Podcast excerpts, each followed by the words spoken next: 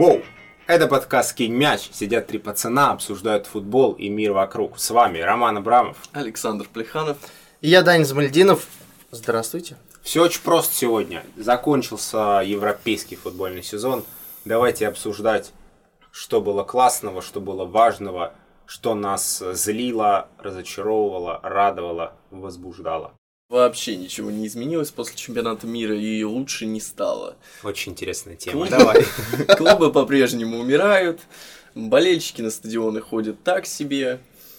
Ну и в остальном как-то внимание к футболу в России особо не улучшилось. Так, мне. Ну что значит ходят так себе?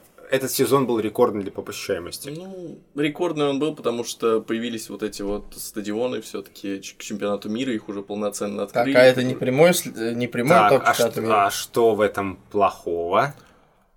Ну, даже эти стадионы все равно заполнялись не очень хорошо, по той же посещаемости. То есть для тебя разочарование в том, что после чемпионата мира стало хорошо, но недостаточно хорошо, так? Ну, ну хорошо такого же стало только в этом смысле. То есть ты думал, что за э, один месяц после чемпионата мира все сойдут с ума от любви к футболу и начнут ходить на матч Урал Анжи, так же, как они ходили, смотрели на иностранных звезд. Вот и такое ожидал. Да не, но ну, на самом деле в этом есть какая-то логика, просто, ну, очевидно, что какая-то была надежда, что после чемпионата мира футбол в России станет очень классным. Потому что был классный чемпионат мира, приехали классные футболисты, все. Это, ну, как бы, внимание людей и интерес людей к футболу. Это только одна составная часть.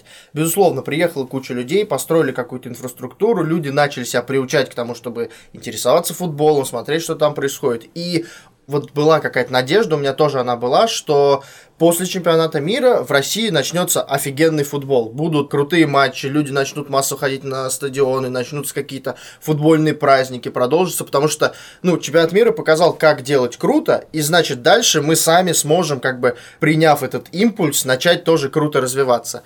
И действительно ведь этого не случилось, и мы уже несколько раз проговаривали в предыдущих выпусках, что, в общем-то, вот, например, если смотреть по этому сезону в чемп... на чемпионата России, он был какой-то, ну, максимально неинтересный. То есть был «Зенит», который мы уже обсудили, и который был классной командой, и мы действительно видели, что он прогрессировал и все такое, но все остальные клубы, они вообще вели какую-то, ну, совершенно не футбольную жизнь. То есть э, все, что мы обсуждали по русскому футболу в этом сезоне, это скандалы, э, Кокорин и Мамаев избили человека, Глушаков изменяет жене. И э, лайкает э, трени- против тренера. Да-да-да. Каррера уволили, он ругается, его дочери ругаются в Инстаграме с э, Глушаковым и так далее. Да? Даже «Зенит» влез со своим «Зет+», этим тоже скандалом, и это тоже был, опять же, именно вот такой вот срач в интернете. Вот скорее так можно охарактеризовать э, русский футбол этого сезона. Сказать, что кроме «Зенита» были какие-то очень крутые истории, ну, то есть какие-то, конечно, были, но сказать, что они действительно были на большом уровне, и это был вот тот по- после чемпионата мира начался в России крутой футбол, нет, наоборот, как раз как бы все упала. Ну да, у меня просто было ощущение, то, что к чемпионату мира все как-то нарастало. Люди начинали ходить, смотреть на эти стадионы. Там смотрели даже больше, наверное, на стадионы, чем на команды, которые на них играют. И, ну, как-то нравилось всем, все было хорошо. Потом во время чемпионата мира был такой настоящий бум вокруг. Все все обсуждали, все этим жили. И чемпионат мира закончился, и все резко упало вот на тот же уровень, который был, ну, вот за год до чемпионата мира. То есть, ну все, у нас те же скандалы, у нас тоже развитие футбола, вот какие-то, ну, локальные всплески, локальные неудачи, и все, и ничего больше не поменялось. А даже если взять по тем же стадионам к чемпионату мира, ну, какие-то команды, которые играют в эр пэ эл, там Урал, может быть, да, у них поднялась посещаемость, все круто. Но вот команда эф эн эл, например, Балтику тоже взять. Они там билеты-то чуть ли не бесплатные делали. А народ-то не ходил вообще на стадионы. В Сочи на стадион ходит там три-четыре тысячи. И то это максимум, по-моему. Ну, и вот это итоги чемпионата мира. Ну, новые стадионы, классно. Ну. С другой стороны, а что если это нормально? Ну, то есть, что твои ожидания, это твои проблемы, как говорил классик. Потому что чемпионат мира – это, как бы, пиковое исключительное событие. И понятно, что ничего не будет сравнимо с ним по уровню, когда он закончится. В, в этом и смысл, что ты подводишься к этому пику, ты находишься в некий момент времени короткий на этом пике, и после этого ты с пика сползаешь. Это нормально. Ну, это нормально, но ненормально сползти на тот же уровень, с которого все начиналось, по сути. То есть, ну, до пика ты дошел, но ты можешь сползти, ну, ты сползешь ты все равно на какую-то планку, которая будет выше того, откуда все стартовало-то. Да, не очень понятно. Ну, то есть, может быть, это немножко занудно так говорить, но вообще-то было бы правильно, чтобы такие крупные массовые мероприятия, ну, они, по идее, должны таким образом работать. Типа, в какой-то отдельно взятой стране с, там, с футболом, с инфраструктурой все плохо, чемпионат мира становится поводом, чтобы это улучшить, и, например, государство задумывается о том, чтобы выделить на это дополнительные инвестиции, потому что раньше как-то ей было не до этого, а теперь, о, будет чемпионат мира, нужно, типа, зашевелиться. Плюс FIFA какие-то выделяет инвестиции и контролирует эту историю, и свою экспертизу предлагает на эту тему. И вот эта вся штука начинает развиваться, и если она через месяц после того, как чемпионат мира закончился, окончательно умирает, в ней, ну, значит, в ней не было абсолютно никакого смысла.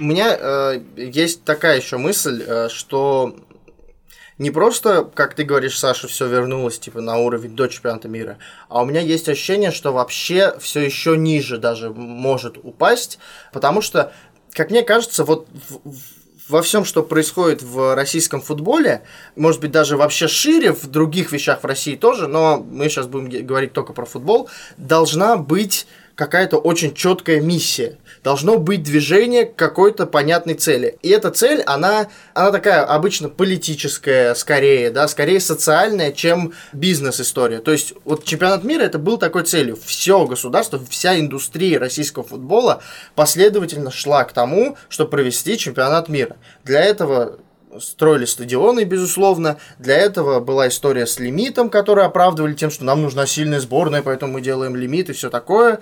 Для этого очень многое, типа, готовили, и к этому готовились медиа, да, там всякие СМИ, телеканалы об этом много рассказывали и так далее. То есть было заметно, что весь футбол поступательно движется к тому, чтобы провести чемпионат мира. Была некая такая миссия. Мне кажется, до чемпионата мира тоже была некая миссия, она была довольно странной, но она была, была идеей повторить результат две тысячи восьмого года. То есть две тысячи восьмой год был неким максимально крутым, крутой вещью, которую русский футбол сделал, и в, каждый раз была попытка это повторить, и все без конца к этому возвращались, пытаясь сделать то же самое на любом турнире.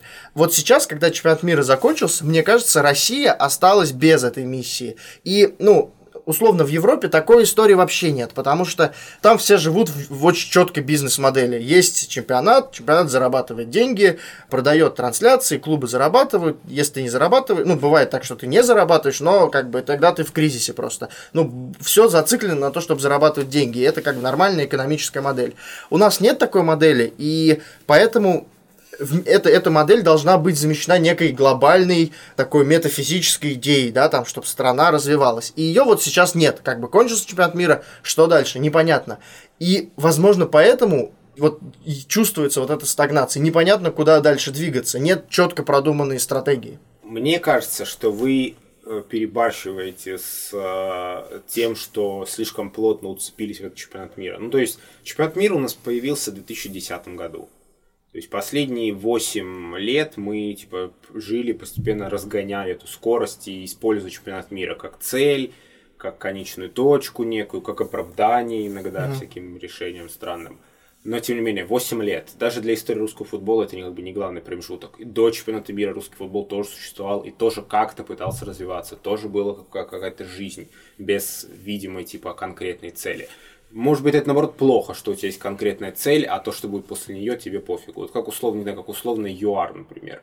У них вот случился чемпионат мира в две тысячи десятом. Ну, вот, не знаю, кто-нибудь что-нибудь слышал за эти восемь лет про футбол в ЮАР? Нет. Вот нет. А про русский футбол наверняка что-то слышали в Европе, в мире спустя год после чемпионата мира. И к тому же важно помнить несколько вещей. Во-первых, что влияние чемпионата мира – это всегда влияние и футбольное, и социальное.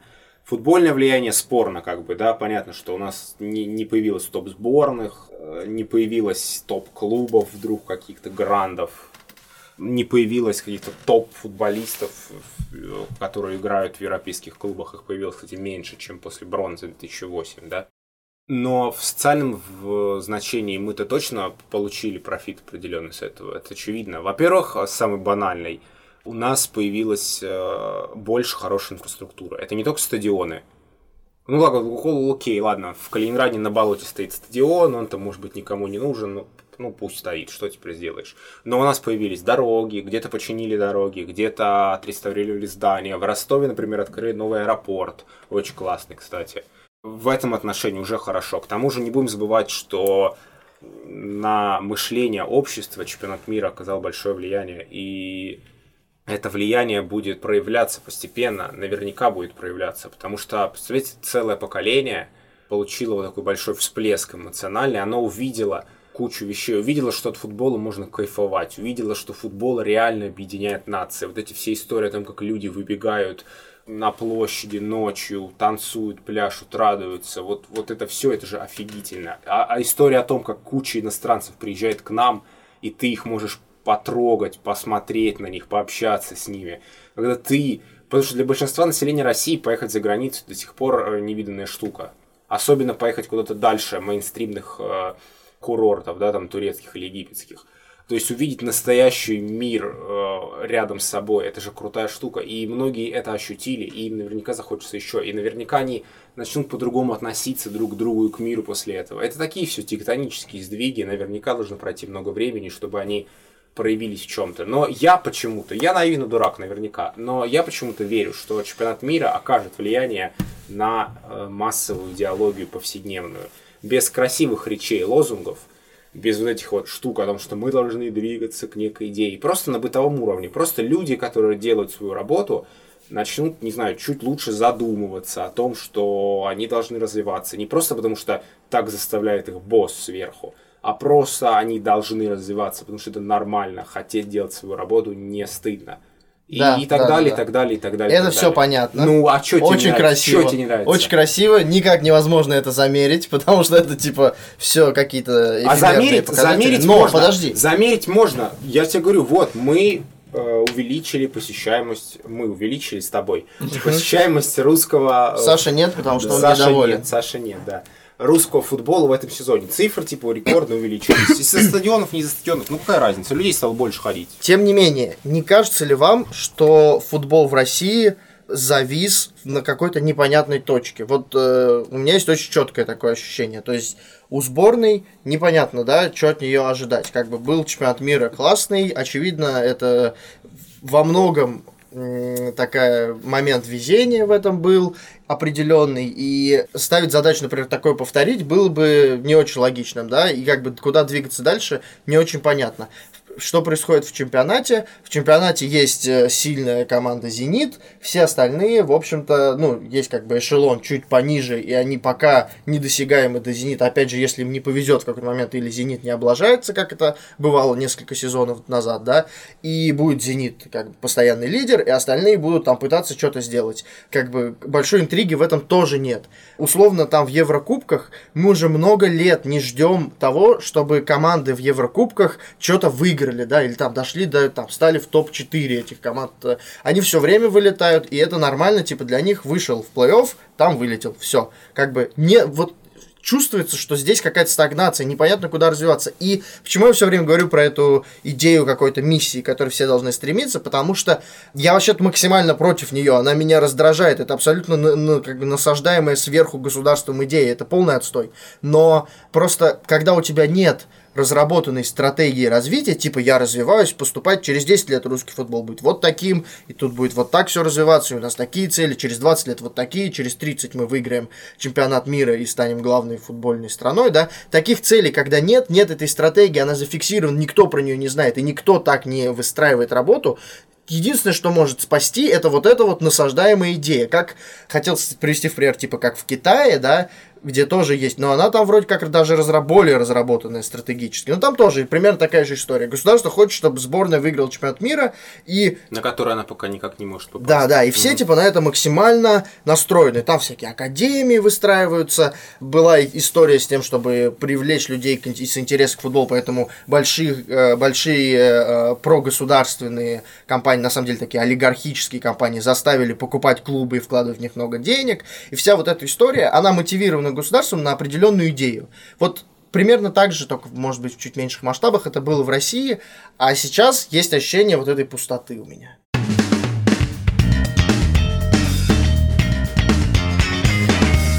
Короче, один итог все-таки у чемпионата мира есть, положительный. На чемпионате мира отлично сыграл Артём Дзюба. И получилась такая забавная история, что за месяц, наверное, до чемпионата мира мы все очень фанатели от Фёдора Смолова. Мы все ждали, когда Федя Смолов уедет в Европу, он там снимался в рекламах всяких найковских, там, с, друг... с другими топ-футболистами. Он знает язык, он такой весь распиаренный, крутой, забивает много. На чемпионате мира его просто затмил Дзюба. И затмил так, что Федя промазал пенальти там решающий, а Дзюба, наоборот, оказался человеком, который вообще без слабых мест, который просто там, ну, отыграл, не знаю, на космическом уровне. И все думали, что вот, ну, чемпионат мира прошел, Дзюба, да, классный, но Федя все равно еще как бы норм, как бы все равно Федя лицо футбола, а за год все поменялось. Сейчас мы уже говорим о том, что Федя Смолов это вот такой же Дзюба в прошлом. То есть Федя Смолов это человек, который играет в Локомотиве, который забивает сколько-то там голов, который, ну, такой среднестатистический российский нападающий. А Дзюба наоборот, Дзюба очень сильно поднялся и сохранил тот уровень после чемпионата мира, сохранил его настолько, что теперь он подписывает контракт там с агентством Мендеша, то что он собирается в АПЛ, реально собирается, и реально были переговоры еще там полгода назад, он сам себя предлагал каким-то командам, каким-то командам он уже отказывал, там типа Кардифа, например. То есть он вышел на такой вот уровень именно за счет чемпионата мира, за счет того, что он, ну как бы... Это было вот таким прорывным турниром, который никто не ждал от него прорыва, но он удержал тот уровень и удержался так, что стал, блин, реально лицом российского футбола. Очень интересно, конечно, насколько в Дзюбе проявляется вот этот вот характер абсолютно э, весь, вот все, что есть в э, российском футболе, в нем как бы как будто сосредоточено. И очень классно, что именно... через чемпионат мира так получилось, что именно Дзюба переиграл Смолова. Я вот об этом подумал. То есть, ну, как бы, как выглядит Смолов? Смолов – это такой во многом карикатурный персонаж под европейский чемпионат. Он такой весь в татуировках, он слушает какой-то там, ну, типа, западный рэпчик, он, э, типа, ездит на крутых тачках и очень много, как бы, вот это все. Очень такой... Он очень напоказ выставляет свою связь э, с, ну, типа, с, вот с таким, с модной Европой. И он очень хочет выглядеть как европейский футболист. И, как бы, безусловно, публично заявляет, что там, типа, хотел бы играть в крутых командах в Европе. И, ну, в этом, ну, нет ничего плохого, это прикольно, это, это как бы интересно, что такой персонаж есть, но очень... Также интересно, что на чемпионате мира, играя за сборную России... лучшим себя проявил Дзюба, который, он абсолютно такой вот российский футболист. При том, что он, типа, классно общается с людьми, он все равно довольно закрытый чувак, и он играет довольно топорно, да, все-таки его там, он не какой-то там чувак, который классно играет в дриблинг и финтит, его принцип игры, как играл сборная России, закидывали на Дзюбу, да, и Дзюба пытался обрабатывать мяч и дальше что-то с ним делать. Это довольно топорный стиль игры, и тем не менее он сработал. Да, он, может быть, на чемпионате мира он вот показывал такой стиль игры, но на самом деле за год он прогрессировал и в игровом плане тоже. Потому что мы вот в прошлом подкасте говорили про «Зенит», и как раз вот в чемпионстве «Зенита» Дзюба сыграл все-таки большую роль, потому что он сам поменялся. То есть там у него не шла игра осенью, у него была какая-то там безголевая серия очень долгая, и все ее обсуждали, говорили «вот Дзюба, Дзюба не забивает». Потом пришел в «Зенит» Азмун, Дзюба стал забивать, ну, чуть-чуть побольше, но на самом деле ему просто поменяли роль, то есть ему не нужно больше забивать. Теперь Дзюба как раз и цепляется за эти мячи, и борется, но он больше не главный нападающий, и он научился играть в этой роли. Он научился играть в подыгрыш, он научился стягивать на себя там по три соперника и... Ну, освобождать просто пространство для mm-hmm. этого Азмуна, который там реально звезда, иранец, который забивает голы, и все говорят, Азмун крутой, но Азмун, может быть, и не был бы таким крутым, если бы рядом не было Дзюбы, как по мне. Слушайте, ну, история Дзюбы – это вообще мой любимый сюжет, это правда, это прям кайф-кайфский. Мне в истории Дзюбы вообще все нравится, мне нравится, как долго он шел к этому, что он такой мятежный дух, концентрация бури, да. Он поругался вот везде, где он был, вот когда эта история, он в «Спартаке» поругался, там был скандал, тоже не очень хорошо это сказалось на его образе, на его имидже. В «Зенит» ушел, там тоже был скандал некрасивый. И чувствовалось, как Дзюба, когда у него валятся трудности, он реально становится сильнее. То есть его закаляет, не то что хейт, ублюдское слово хейт, его закаляет вот эта вот конфликтность, вот сама суть игры футбола, соперничество, да, вот, вот эти вот стыки все. И когда во взаимоотношениях у него происходит такое же, это тоже для него вызов, он раскрывается, это охренительно. То есть он, нас, он прям, он не то что готов выйти из зоны комфорта, для него выход из зоны комфорта воспринимается как прям естественная среда обитания, это очень круто.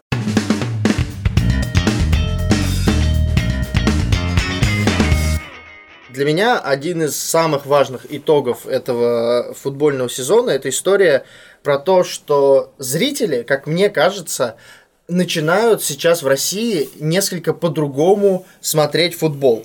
Есть несколько вещей, которые вот, ну, намекают, что так происходит. Во-первых, в России стали, ну, в смысле, на русском языке стали, стали появляться очень классные каналы на Ютубе, то есть видео на Ютубе про футбол. И это, наконец-то, стало такой массовой штукой. То есть, если раньше, как существовал мир футбольного Ютуба, там был такой блог, блог «Картавый футбол», типа лидер, да, у которого было, не сказать, что много просмотров по меркам Ютуба, и огромное сообщество э, людей, которые играют в FIFA, да. И типа там блогеры всякие на эту тему, там снимают ролики и все такое. То есть вот это сообщество, оно несколько отстраненно от, живет от реального футбола, и оно все-таки довольно маленькое. Там оно тесно друг с другом связано, все там друг друга знают, но оно маленькое, а нельзя говорить, что это какая-то массовая история, скорее такой между собойчик. Сейчас заметно, что вот этот формат длинных видео, он набирает популярность. Супер мощный блог этого года, который ведет Евгений Савин, да, красава. Очень так, ну, типа, крутой, большие, он снимает большие сюжеты, там, типа, на пятьдесят минут, на час, рассказывает много разных историй, и это реально набирает кучу просмотров. «Зенит» тот же, да, который запустил в этом сезоне, насколько я вроде бы в этом сезоне, он стал активно Ютубом заниматься, они делают целое шоу для Ютуба, и э, это тоже набирает очень много просмотров, и это очень классно и качественно сделано, они привлекают под это спонсоров, все такое. Тот же «Локомотив», да, который тоже себя пробует в разных форматах. Мы целый выпуск посвятили тому, чтобы обсуждать качество, насколько классно они это делают, насколько нет, но, тем не менее, многие пытаются в это заходить, и видно, что у аудитории есть отклик, и это все обсуждают и так далее. То есть люди не только, ну, не как раньше мы смотрели по телевизору футбол, когда мы его могли посмотреть, мы никто не покупал платные подписки, типа показывают по эн тэ вэ Лигу Чемпионов с бесконечной рекламой и всяких ужасных сериалов, смотрим, не показывают, идем в интернет ругаться, что не показывают, да, все, как бы, конец. Люди начинают по-другому, люди переходят там в тот же YouTube и смотрят в интернете. Еще одна там вещь, которая на это тоже, мне кажется, важная штука, это громкая история с Зет плюс, которую я уже упоминал. То, что «Зенит» запустил, не просто, не просто стал показывать футбол, да, это, в этом ничего особенного нет. То, что он запустил огромное шоу под это, историю, которая вокруг до футбола обсуждения, в середине, после, и эту историю люди не то чтобы одобрили, большинство не одобрило, но начали на эту тему рефлексировать всячески, и поднялся в обществе вопрос того, какими должны быть футбольные трансляции, какими, ну, вот эта новая идея, как мы ее воспримем, можно ли там ругаться матом или нельзя, можно ли такие темы обсуждать или нет, как это все переходит в интернет. Это, ну, мне кажется, очень круто, что это началось, и это, мне кажется, важное изменение. В-третьих, есть Матч ТВ, который в этом году запустил э, Матч Премьер. И у этого тоже, это тоже, ну, неочевидная вещь. Очень многие эту историю критикуют. Люди там не любят платить деньги за трансляции, а Матч Премьер — это платная история, и все на этот счет там много было всяких споров в комментариях и так далее. Тем не менее, вот это, сам, сам этот Матч Премьер, это же не просто телеканал, который ты можешь купить, это еще и гигантская сеть стриминговой истории. То есть mm-hmm. ты в интернете можешь приложения смотреть, на сайте и так далее. И это тоже очень классно, потому что даже Матч ТВ, казалось бы, такая, ну, штука, которая в первую очередь была создана, чтобы в... заменить телеканал спортивный, даже они начали уходить в интернет и людей приучать к тому, что в интернете можно смотреть. То есть вот эта история, она заметно меняется, и мне кажется, люди начали несколько по-другому смотреть футбол, или, по крайней мере, им все больше дают возможности смотреть футбол не только по телевизору в этой привычной и максимально устаревшей уже сейчас э, ситуации, когда тебе твой транслятор рассказал, какой матч ты сегодня будешь смотреть, какой ты не можешь посмотреть, потому что он, например, платный, или они, у них просто нет на это прав. Тебе рассказали, во сколько это начнется, ну, это ладно, да, но тебе еще и скормили миллион рекламных роликов за это, и ты, в общем-то, ну, абсолютно ничего не определяешь. Для тебя футбол был такой очень часто просто жвачкой, которая идет у тебя в ленте твоего телевизора, также, ну, там, наравне с телевизором, политическими шоу, Ургантом и футболом, да, типа, ну, листаешь, о, футбол, сел, посмотрел. Нет, нет осознанного потребления этого, а когда ты это выбираешь в интернете, что посмотреть, ты сам определяешь, что тебе интересно, за что ты готов заплатить деньги, а за что ты не готов, тебе, не, ты уже отказываешься от этого бесконечного потока рекламы, потому что ты, как бы, переходишь немного на другой уровень, и мне кажется, вот это очень классно. Слушайте, у кого-нибудь есть знакомые, которые смотрят э, до сих пор футбол по телевизору? Прям вот по телевизору? Да, конечно, я, ну, блин, у меня в семье так же. Просто мне кажется, что телевизоры прям уже умерли практически. Нет, именно как то, ну, там смотрят именно спортивные события по телевизору. Как раз в этом плане телевизор, ну, может быть, он, они стали меньше, да, может быть, аудитория там стала меньше, но они все равно не умирают. Потому да, что... вот как раз у меня очень многие мои знакомые только и смотрят телевизор, потому что там типа футбол, например, показывают. Ну, да. То есть это одна из тех вещей, в которых телевизор все еще лидер. Ну, все-таки пока сложно смотреть. В этом смысле, вслед... мы знаем, да, известно уже, много новостей на эту тему, что со следующего года э, английскую премьер-лигу по телевизору показывать вообще не будут в России, и чтобы посмотреть ее... Ее можно будет посмотреть только в интернете через э, стриминговый сервис э, или онлайн-кинотеатр, как это сейчас, как называют в России иногда, Okko. И они как купили трансляции АПЛ. Это вообще, с моей точки зрения, историческое событие, потому что, ну, АПЛ это... Там лучшая футбольная лига и, наверное, там самая дорогая футбольная лига. И ее в России купил не телеканал, э, спонсируемый э, «Газпромом», а стриминговый сервис, спонсируемый Сбербанком, правда. Ну ладно. Тем не менее, тем не менее, вещь, ну, как бы, очень интересная. Мне кажется, она может сильно поменять восприятие людей, если все-таки заработает. И невероятно интересно будет понаблюдать за тем, как аудитория будет реагировать на, на всю эту историю. Потому что, ну, сейчас уже, конечно, куча людей это все засирает. То есть, типа, это очень дорого, это что-то там, типа, пятьсот семьдесят рублей в месяц, mm-hmm. а мы раньше покупали на эн тэ вэ Плюс за пятьсот три рубля в месяц, там было шесть лиг, как так? То есть, теперь это еще дороже, мы будем смотреть на сопкастах, скачивать это все, mm-hmm. ребята... правообладателей будем, значит, воровать контент. Нет, на самом деле, понятно, что процесс перестраивания мышления и, типа, вырабатывания привычки легального потребления угу. – это процесс времени, но очевидно сейчас, что он уже побеждает, просто как бы он должен постепенно занять территорию. Но интересно, да, как в этом сезоне, в следующем сезоне футбольном это скажется именно в России, в среде, где, ну, не так часто привыкли платить, да, несмотря на то, что там нам кажется, что все вокруг смотрят сериалы от Netflix, все вокруг mm-hmm. обсуждают «Игру престолов» на биотеке, там, или «Чернобыль» на Netflix, это на самом деле не так.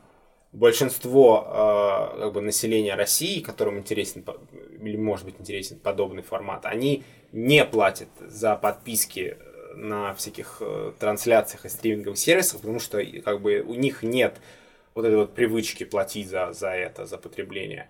Ну, то есть для них платить за потребление – это сходить в кинотеатр. Вот я сходил в кинотеатр и посмотрел кино, это окей. Uh-huh. Или там я купил в магазине книжку, это окей. А по- покупать подписку на что-то там, это пока для многих непривычно. Но все равно эта, конечно, штука проникает в сознание, все больше людей пробует, делает. К тому же очень грамотно работают всякие системы, которые помогают постепенно войти в это, попробовать. То есть там купите там за девяносто девять рублей. Купите один раз, получите бонус и так далее. Это прикольно. Я очень э, надеюсь, что Okko сможет также грамотно все это выстроить, использовать всякие вот промежуточные барьерчики и рычаги. И люди действительно смогут смотреть АПЛ. Ну а э, матч премьер, я не знаю, что сказать про матч премьер. Вот они существуют сколько год уже. Мне вот совершенно нечего про них сказать. Я, я не знаю. Я никак ну, не соприкасаюсь с Матч Премьером. По ним есть, есть у Никто меня... Никто из моих знакомых не, не, не покупал себе пакет Матч Премьер. Я не mm-hmm. знаю, что сказать. По ним есть ощущение, что они как бы... Типа видят, что все переходят в интернет и mm-hmm. такие, нам тоже надо так сделать, но по сути они все еще остались телевидением, и ну, это такая очень, очень заметная история, что когда ты просто остаешься телевидением и пытаешься вот в новые каналы, или, например, раньше была тоже такая, часто встречалась, газеты, например, переходили в интернет, ну, потому что, типа, газеты никто не читает больше, все начали открывать свои версии, было очень видно, что газеты и журналы, они как бы остаются, по сути, печатными, но, типа, просто ретранслируют все uh-huh, в сеть, ну, uh-huh. типа, заголовки у них газетные, пишут они в таком стиле, с соцсетями они очень уж- ужасно работают и все такое, и э, вот про, там, Матч Премьер, мне кажется, это примерно такая же история. То есть они как бы мало просто перейти в, в эту структуру. Важно думать, как люди будут потреблять, как они готовы, на это, за сколько они готовы платить и как они готовы платить. И вот эти все штуки прорабатывать. И у меня тоже есть надежда, что вот эта история с Okko, она будет работать, потому что стриминговые сервисы как раз умеют людей привлекать, там, не знаю, сколько у Okko, какая статистика, но они, типа, вторые, по-моему, в России после Иви, но у них, типа, уже, там, миллионы людей на них подписываются, и они вот эту систему покупки фильмов, да, и сериалов, они очень хорошо проработали. Возможно, они подвинут спорт в этом смысле и тоже его, тоже людей начнут приучать к тому, чтобы это покупать. Причем, ну, то есть, например, если сейчас ведь купить подписку на них, то она будет стоить там всего триста с чем-то рублей в месяц, ну, если на весь сезон купить. Поэтому это на самом деле не так дорого, и я, например, купил, и мне кажется, я надеюсь, что вот эта новая история... Э... То есть ты купил Okko, да? Да. И у тебя там АПЛ и все, или еще кино какое-то? Все, АПЛ. Просто АПЛ. Там, там подпи... Okko Спорт есть, типа, угу. только подписка на АПЛ. Сколько ты планируешь смотреть матчи АПЛ в месяц, скажем? Ну, я... не в месяц, давай, каждую неделю. Я думаю, что я смогу смотреть максимально, наверное, один матч тура. Вряд ли у меня будет времени на большее. Mm-hmm. Может быть, там, два, если они интересны, но у меня нет проблем с тем, чтобы посмотреть в записи, а не буду давать в записи. Это тоже, кстати, штука, которая, например, в телевидении не работает. Ну, То да. есть, типа, не посмотрел в прямом эфире, жди, когда в семь утра покажут повтор. Да, Иди да, там да, сядь, да, посмотри. Да. То есть, по-другому никак. Даже если ты заплатил все эти деньги, у тебя платная подписка, ты все равно смотришь их рекламу, ты все равно зависишь ну, просто от их трансляции. Мы это обсуждали в подкасте про «Игру престолов», «Мстителей», футбол. Что никто не смотрит в прямом эфире. Наоборот, никто что не смотрит. Что все смотрят, да. да. Все смотрят в прямом эфире, потому что важна сопричастность к настоящему моменту. Да, наверное. Но с другой стороны, я думаю, что это все равно, если ты, у тебя есть подписка, ты все равно пару раз посмотришь в записи. Ну, если действительно интересные были матчи, почему бы и нет? Мне кажется, что понятно, что больший пик интереса всегда на прямой эфир, но не только так работает. И вот стриминги, например, дают возможность тебе самому выбирать, какой матч смотреть сейчас, какой матч посмотреть в записи, и это все очень быстро, удобно настроено, поэтому, мне кажется, классно такую штуку попробовать. Ну, ну это вот даже отличается от Матч ТВ, ну, например, с Лигой Чемпионов. Не у всех была возможность смотреть Лигу Чемпионов там, ну, поздно ночью, например, но mm-hmm. чтобы посмотреть матч в записи, они очень интересны, они матчи Лиги Чемпионов в записи крутят, ну, где-то в десять, там, в одиннадцать утра, в двенадцать mm-hmm. дня, то есть... Люди вообще-то работают. Да, то есть уже в это время никого, в принципе, там и нет у телевизора-то. Когда тебе нужно, например, ты встал в шесть утра, там, ты хочешь посмотреть, ты не можешь посмотреть, там, что было ночью. Нет, тебе нужно ждать. Ты уже уходишь на работу, и все, ты, считай, не посмотрел. Да, и ты в этом смысле вынужден, например, это там скачивать на торрентах, да, этот, этот матч, если ты его реально если хочешь ты очень посмотреть. Хочешь, да. Ну, и то есть, я не хочу пиратским образом смотреть этот контент, я готов за него заплатить, у меня нет с этим никаких проблем. Я ценю то, что, типа, люди над этим поработали, комментаторы работали, делали, я готов им занести денег за это. Но просто нет никакой возможности у меня это сделать, поэтому мне приходится так работать. И, ну, это как бы не... штука, которую нужно решать, и я думаю, что она будет решаться. Интересно за этим посмотреть, особенно в очень консервативном в футболе, в очень консервативной с точки зрения покупки прав всего вот этого России.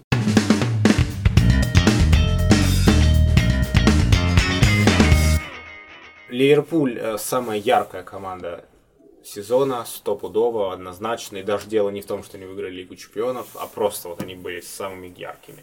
И я давно ношу в себе эту мысль, я ее боюсь озвучивать, потому что она слишком... Она слишком-слишком. Но... Я ее все-таки озвучу, потому что столько херни всякой мы уже озвучили здесь. Почему бы не озвучить еще одно? Я реально считаю, что этот Ливерпуль – это образец идеальной спортивной команды. То есть это команда, вот, в которой есть все, что нужно для счастья. Потому что Ливерпуль – это, во-первых, штука, у которой очень полно элементов для самоидентификации. То есть для штука, через которую можно себя выделять на фоне других, штука, которую можно опознать в толпе и так далее. Во-вторых, Ливерпуль как команда собран так, что она отражает очень много важных, актуальных социальных вещей, общественных. Ливерпуль – это команда, которая состоит из людей разных национальностей, вероисповеданий. То есть Ливерпуль – это команда, которая объединяет реально мир с собой. То есть Ливерпуль – это команда, где есть латиноамериканцы, да, Фермино, вратарь Алисон. Это команда, где есть Ван Дейк, европеец с эмигрантскими корнями. Тоже важная тема. Ливерпуль – это команда, где есть лидер Мане, африканец, да, чернокожий представитель, опять же, тоже региона, с которыми, как бы, у Европы до сих пор есть определенные проблемы. Ливерпуль – это Салах, это э, араб, э, мусульманин, который э, недавно на гол точка ру, заходим, читаем, тут появится ссылка, да, в описании к подкасту, mm-hmm. угу. вышел перевод исследования Стэнфордского университета о том, что после трансфера Салаха в Ливерпуль и под влиянием эффектной игры Салаха в, в графстве Мерсисайд, это графство, к которому относится город Ливерпуль, снизился уровень исламофобии. И это очень крутое своевременное исследование, которое реально доказывает, что такие команды, как Ливерпуль, сегодня безумно нужны, безумно важны и безумно приятны.